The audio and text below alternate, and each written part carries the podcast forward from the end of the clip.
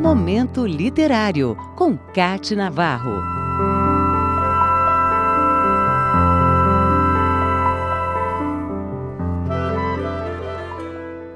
Aprendi com as primaveras a deixar-me cortar e a voltar sempre inteira, diz Cecília Meireles em uma de suas frases poéticas eternizada em sua obra.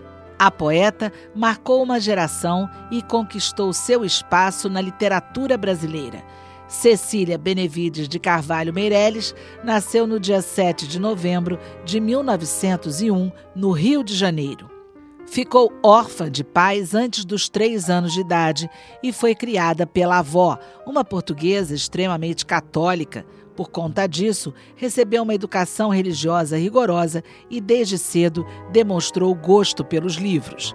Aos nove anos, já escrevia poesia. Se tornou professora e, aos 18 anos, publicou sua primeira obra de caráter simbolista, chamada Espectros. Casou-se aos 21 anos com o pintor português Fernando Correia Dias, que sofria de depressão e se suicidou em 1935. Teve três filhas com ele. Cinco anos depois da morte dele, Cecília Meireles casa-se com o engenheiro agrônomo Heitor Vinícius da Silveira Grilo. Seu trabalho com a educação não ficou restrito às salas de aula e ela foi além com a realização de palestras, conferências e reuniões literárias em diversos países do mundo. Além disso, trabalhou como jornalista no Diário de Notícias e escreveu sobre muitas questões relacionadas à educação.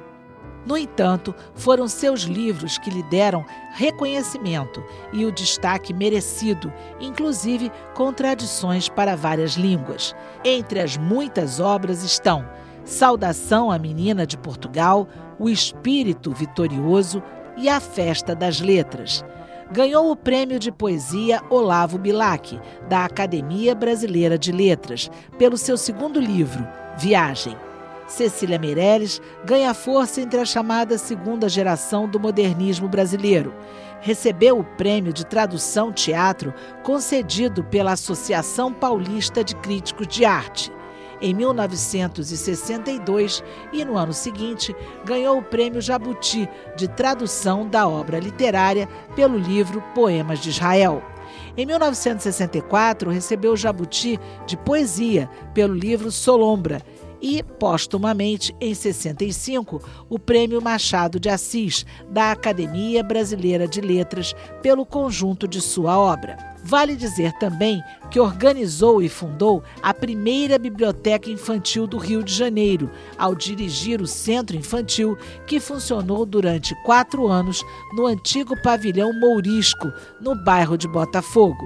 Cecília Meirelles morreu no dia 9 de novembro de 1964, com 63 anos, vítima de câncer.